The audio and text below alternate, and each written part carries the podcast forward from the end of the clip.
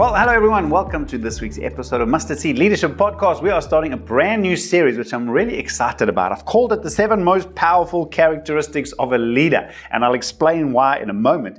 But I do want you to note that uh, notes are available. So if you want to download, you can get them from the web page. You can download them there. And I do encourage you. I've heard testimonies of people gathering their team together, using it as a resource, either once a week, once a month, to sit with their leadership team. So if you're not doing anything in terms of training leadership teams, this might be a helpful helpful resource to get you started. So, it's why seven most powerful characteristics of a leader. I fell in love with the leadership gift probably about 30 years ago. I was a recent believer. I was part of a church and had the privilege of being under two different leaders for a while in the early days and, and seeing their leadership style sparked something inside of me. And at the same time, I stepped into my first leadership role and began to realize how woefully short I was falling in terms of what it means to actually lead people effectively.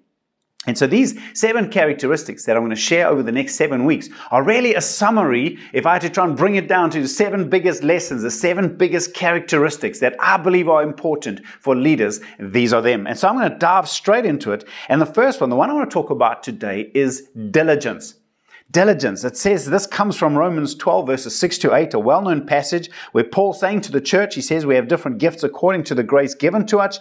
Given to us, if your gift is prophesying, then prophesy in accordance with your faith. If it is serving, then serve. If it is teaching, then teach. If it is to encourage, then give encouragement. If it's giving, give generously. If it is to lead, do it diligently. In other words, the charge or the challenge from Paul to those who've identified a leadership gift in their lives, and just quickly in brackets, if you're listening to this, there's a leadership gift in your life. You wouldn't be interested in pursuing leadership if you wasn't that gift already inside of you. So this is for you. If it's leadership, then do it diligently. Now that word diligently, it's a Greek word which I cannot pronounce, but that word means it means to hurry, to haste, earnestness, diligence, zeal, eagerness. I like the fact that there's a sense of speed to it. There's a sense of urgency to it. So what Paul is saying is if your gift is leadership, add some zeal, some haste, some hurry, some responsibility to make it happen. There's a passion to leadership that's needed. There's a fire that needs to burn in the heart of leaders. This is expressed in enthusiasm, in motivation. The best leaders carry an energy inside of them which is contagious that I, believe characteristic number one, when you spot someone who's a great leader, what you're going to see is there's energy inside of them. It takes energy to connect with people, to lead people. And I want to challenge you today. Are you being diligent in your leadership? So, the diligence is not just the way you lead, but in your commitment to grow leadership. So, why is diligence so important? A John Maxwell quote, which you've heard me use many times before, he says, Everything rises and falls on leadership, and the longer I've led, the more I agree with that. When you find a church, an organization, a family, a business that is doing well, you're going to find a good leader. On the flip side of that, if there's something that's failing or falling apart or not moving forward, it is about leadership. The leader has to grow, and then the organization or church or business will follow as well. When the leader grows, everything gets better. He called that the law of the lid. And basically, an organization cannot grow bigger or more effective than its leaders. So, if you rated yourself as a 4 out of 10 leader, then whatever you're leading is never going to get beyond 3 out of 10 in terms of effectiveness. If you were an 8 out of 10, then you can grow an organization, a church, or a business up to a 7 out of 10. It's never going to go beyond you, which is why, as leaders, the more we grow, the more we can take things with us. So, if you want to grow your organization, grow your leadership leadership.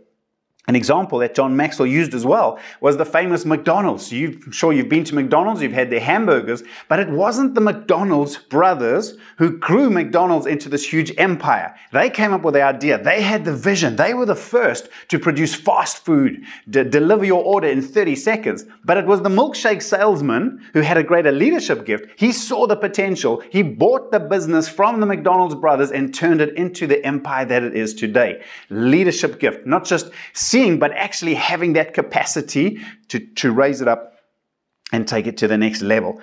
So, Jesus, of course, the greatest leader, he modeled his key, the diligence that he had. In fact, I mean, here is the Son of God beginning his ministry. One of the first things he did was gather a team of leaders around him. He chose 12 men and diligently for three years invested in them because he knew the key to grow long term growth is investing in the right people right now.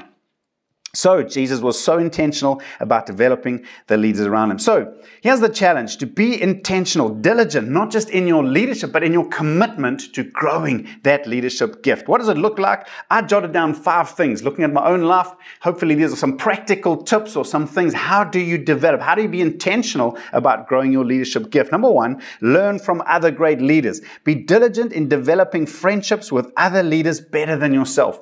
That means identifying people you look up and respect, find times of building friendship, going to visit them, inviting them for coffee, asking them good questions, traveling with them. Do what you can to spend time with leaders who are better than you are. I've loved this and I truly believe it works. Going to leadership conferences, just being around other great leaders. Number two, reading leadership books. And I can put next to that, you can listen to books nowadays, podcasts. There's so much amazing material available. But make sure that you have a diet of leadership development that you're feeding yourself on. Be diligent in your leadership leadership study. Make a list of books you want to read and try and spend 15 minutes a day reading and highlighting. Another John Maxwell quote for you. The first time you read a book, you mark it. The second time you read it, it marks you. I like that. So don't just read, read it intentionally, underline, make notes, and then reread all those notes that you've made because the first time you mark it, the second time it marks you. Thirdly, study the leadership of the kingdom. Leadership in the world and leadership in the kingdom are different. I would encourage you to go into scripture, start a new section in your Bible where you're making some notes or on your phone, where however you do your Bible study, and look for scriptures around leadership. Begin to build up a theology, build up a, a set of teaching that you have that is your own, that you found in scripture, that first impacts you and you can use to impact others. Fourthly, practicing biblical leaders. Be diligent in outworking your leadership. Set aside time to ponder, to think. Now, sometimes leaders get too busy and they never spend enough time reflecting on their leadership. A great habit is to actually take time to think about how you have led something or what you need to lead. If you're brave enough, get as much feedback as you can and think it through about practical ways of how you can grow and practice your leadership gift. And then fifthly, teaching and training. Be diligent in developing other leaders. Even if you don't feel qualified, the best way to grow is to actually begin to train and invest in others so that together you can grow with them. So there it is, a couple of questions, and they are on the notes. Question one How would you rate diligence as a characteristic of your leadership? Wow, are you being intentional? Is that enthusiasm for growth inside of you? Secondly, can you describe in a sentence of your own words why you believe leadership is so important? The big why was going to infect you and impact you. And then lastly, on the practical list of five ways to diligently grow your leadership gift, which is the one that you can start working on straight away? So there it is, diligence. Characteristic number one, it's just not going to happen by itself. Be intentional, be diligent, and grow that leadership gift. Hope it's helpful. See you for part two next week. God bless, and bye for now.